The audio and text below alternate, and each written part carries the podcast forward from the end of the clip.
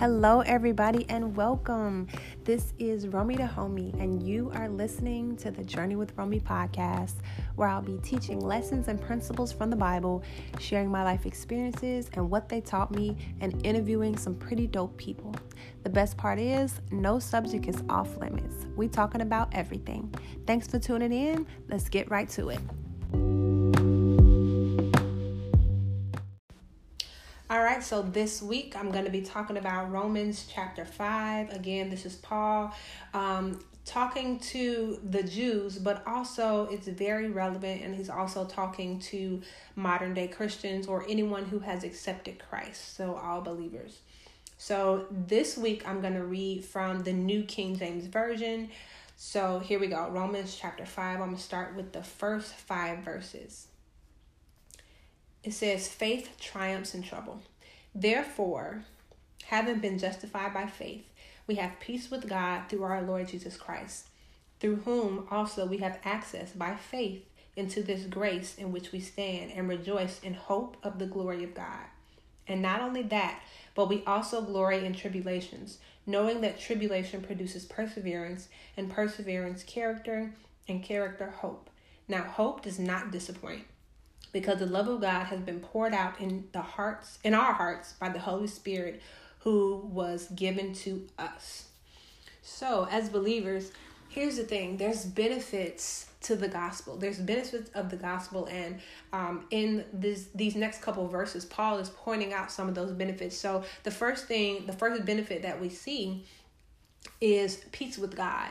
Like there's no more hostility between god and man. We are now friends of god whereas by before because of sin and because we were um because we were born sinners we were not reconciled with God. We could not dwell with God. We could not have fellowship with God because God cannot be. He's so holy and so righteous. He cannot be where sin is. But because of the sacrifice of Jesus Christ, we now have peace with God.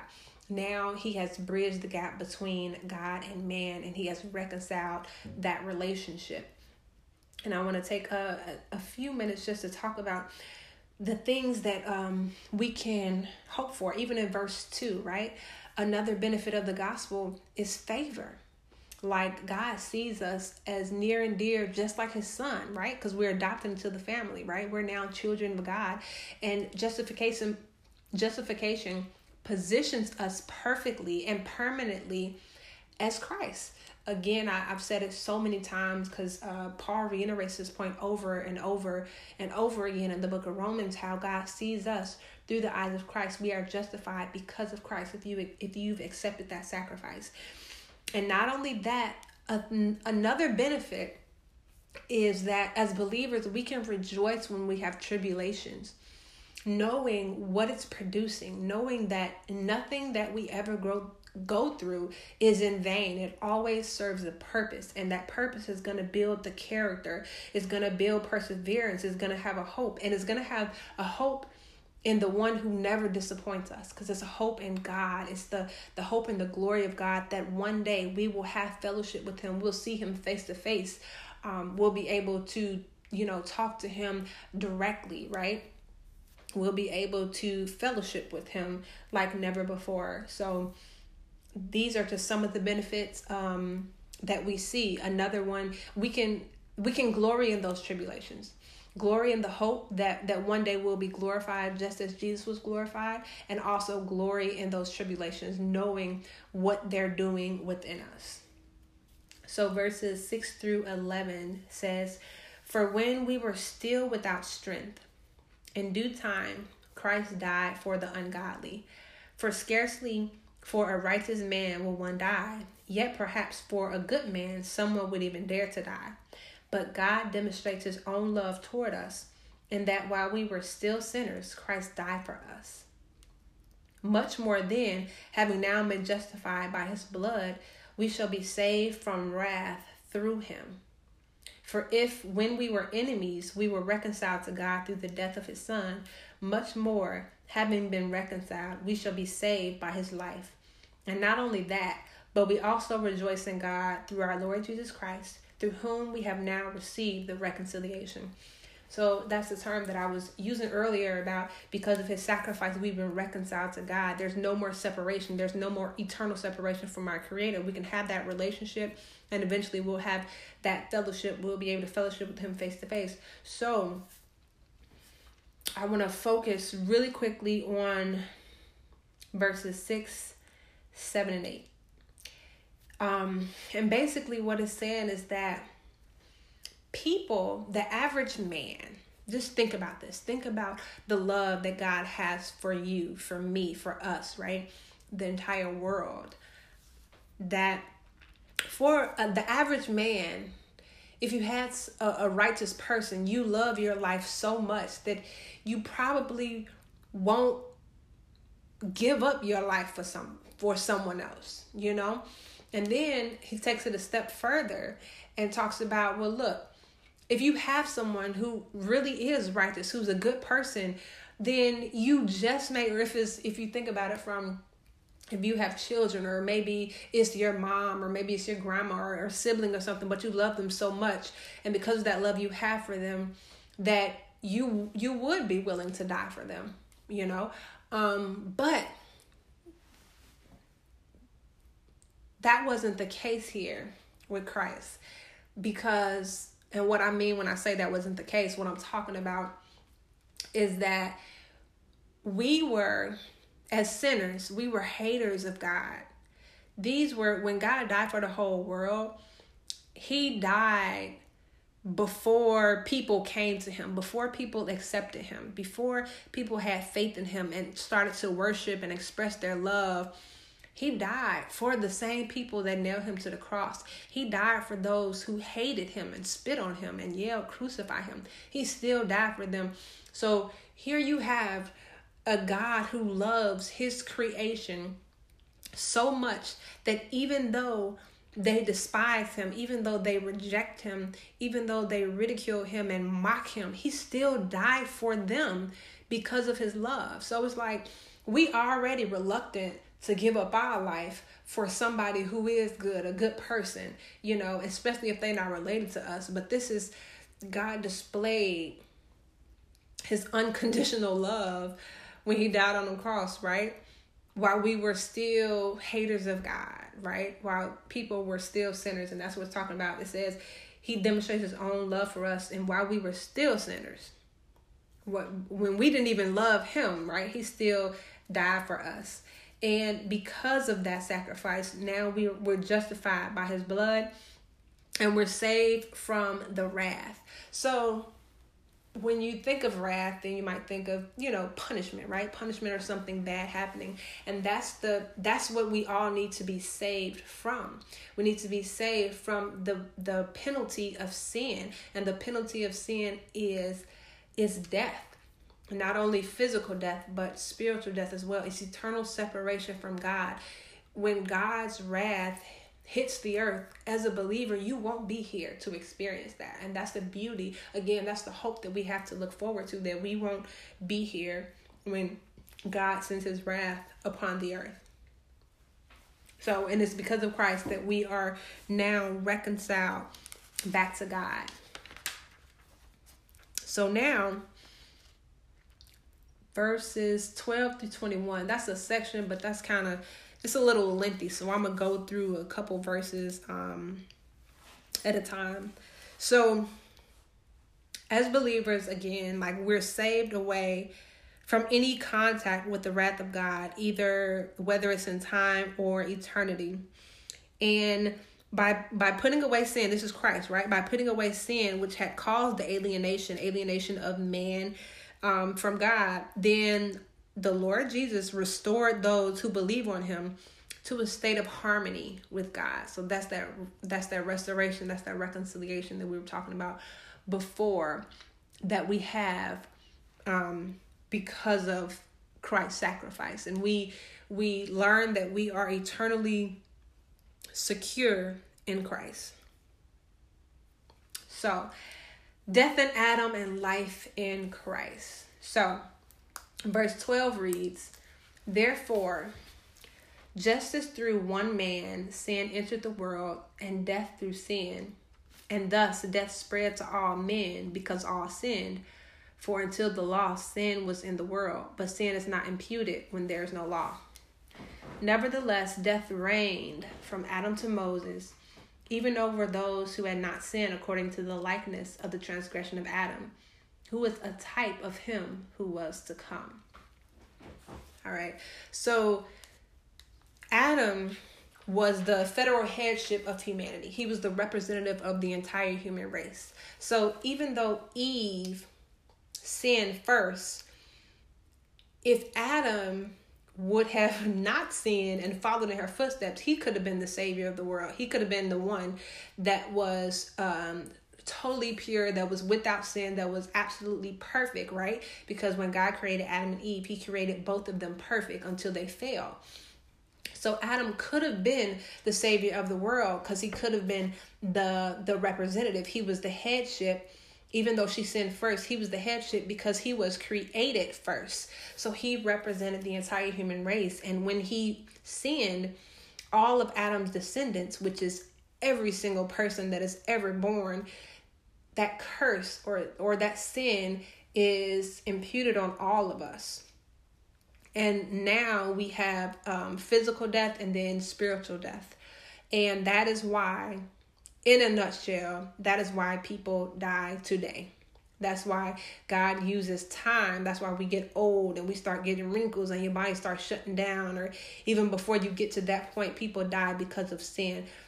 The wages of sin is death. And because Adam was the representative of the entire human race, and because he fell, anyone that is born of him, which is Adam, then you are under that curse.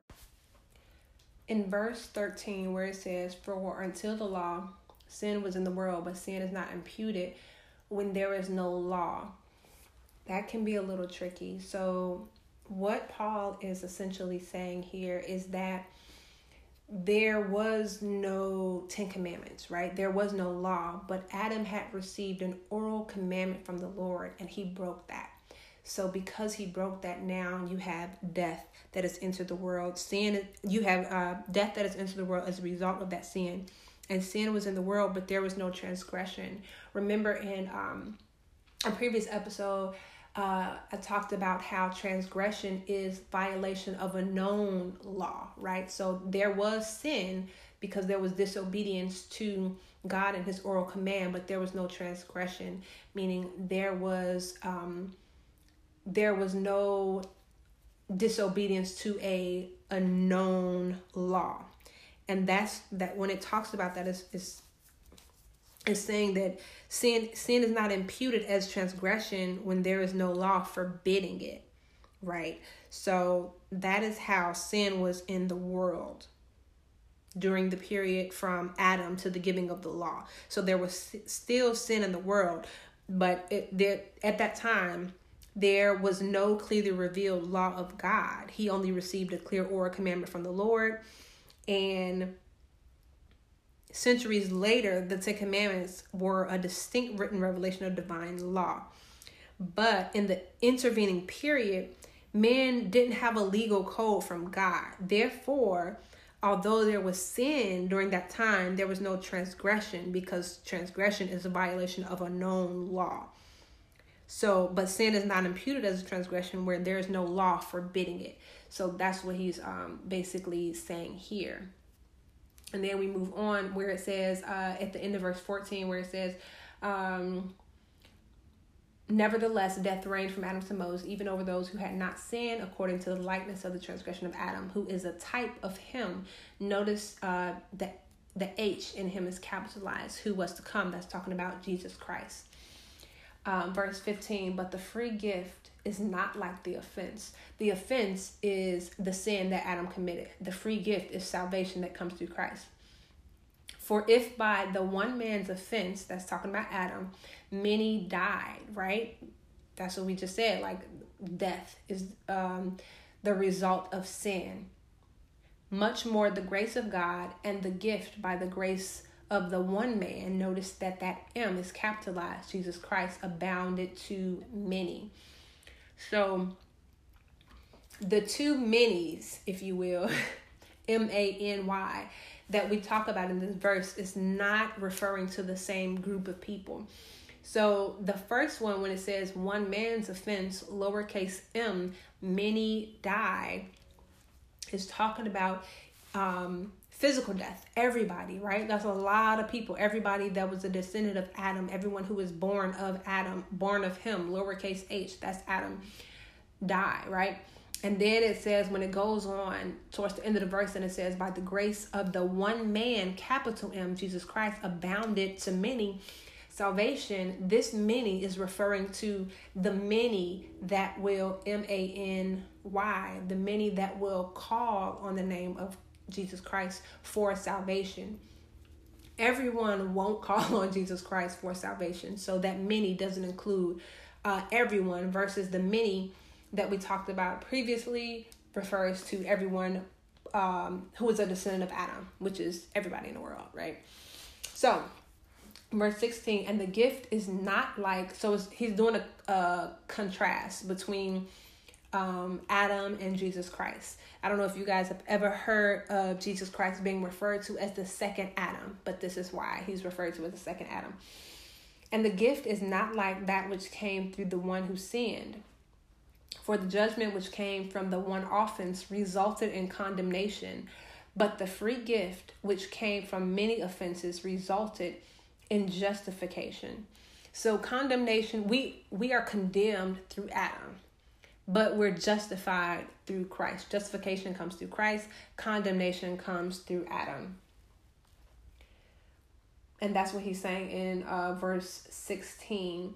So notice where it says, For the judgment which came from one offense, which was Adam's offense, right, resulted in condemnation, but the free gift salvation, which came from many sin, many offenses, meaning the entire sins of the whole world, past, present, and future sins, resulted in justification. Verse 17.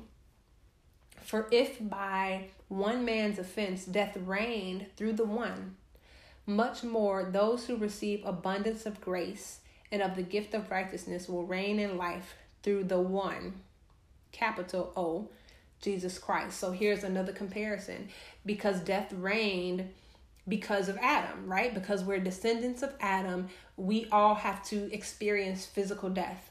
But at the at, at the same time, you get the gift of righteousness that will reign in in life through the capital O for one Jesus Christ. Again, is not talking about the same group of people. The gift of righteousness that will reign in the life are for those who have accepted Christ. But death reigned through um, all of us, right? Through death reigned through Adam and is passed down to all of us. Verse 18. Therefore, as through one man's offense, judgment, one man's offense, lowercase o, it's talking about Adam one man's offense, judgment came to all men, resulting in condemnation. We said that earlier. Even so, through one man's, capital M, righteous act, the free gift came to all men. So the first all in this verse means all who are in Adam. All who are in Adam is everybody. Everybody that was ever born is a descendant of Adam. So that's everybody. So when it taught, when it says through one man's offense, judgment came to all men, resulting in condemnation, right? And the second all was the second all. Even so, through one man's righteous act, it's talking about Jesus Christ, the free gift came to all men, resulting in justification of life. The second all means all who are in Christ. So the first all, condemnation, is for all who are in Adam, which is uh, born sinners, everybody who is a born sinner. The second all refers to all who are in Christ, those who have been born again. That's why you need you're born you're a born sinner. That's why you need to be born again. And the second all refers to all who are in Christ, those who have accepted Christ, resulting in justification. Um, for as this is the really good verse, right? For as by one man's disobedience many were made sinners. That's again contrasting. This is talking about Adam. Because of one man, which is the federal headship representative of all humanity, Adam, because of his disobedience, many were made sinners. All of us are born sinners, right? So also by one man's capital M, this Jesus Christ, because of his obedience, many will be made righteous. Many will be made righteous. Those who accept Christ will be made righteous. Moreover, this verse 20, the law entered that the offense might abound. But where sin abounded, grace abounded much more. So that as sin reigned in death, even so grace might reign through righteousness to eternal life through Jesus Christ our Lord. All the demands of God's holiness have been met through Christ, right? And the penalty of the law has been paid. So God can now grant eternal life to all who come pleading the merits of Christ, their substitute.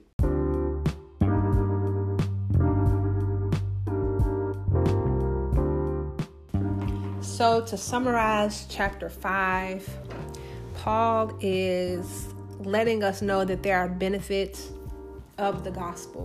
Benefits as in we are seen, we have favor with God. We have a relationship that has been reconciled because we were once enemies of God, now we're friends of God. We can even rejoice in our trials and tribulations, knowing that it's working something, that it's building something, that God is still going to use that to perfect us, right? Perfect us to present us holy, right, before God. Um, and he goes on and on and on, and not only to remind us of uh, the benefits, but also that because of Christ's substitute, we're seen as righteous. Because of that, we're reconciled unto God. And although it may seem unfair that we all have to suffer or we all are seen as sinners because of one man, but Jesus Christ and his sacrifice has made it so that we can be right by one man. So he even canceled that out. If y'all remember um, math and you cancel it out and it's like zero, it's like there was a debt that needed to be paid because of Adam, but because of the life of Christ and the life that we have in Christ and because of his death, then that debt has been completely wiped out and we got a zero balance when you accept that when you accept that free gift. So although um, death came because of adam life came because of christ and it is still here. And this world has not ended yet you don't know when you're to leave this world. You know when your birthday coming up. You don't know when you're to leave this world. You have no idea. So it's just better to be prepared to ask God to come into your life to save you, to show you exactly who he is. I promise you. If you pray that with a sincere heart, God will begin to reveal himself to you. Um, you'll start to understand the word of God more and he'll just change your life. So that's it. That's all until next week.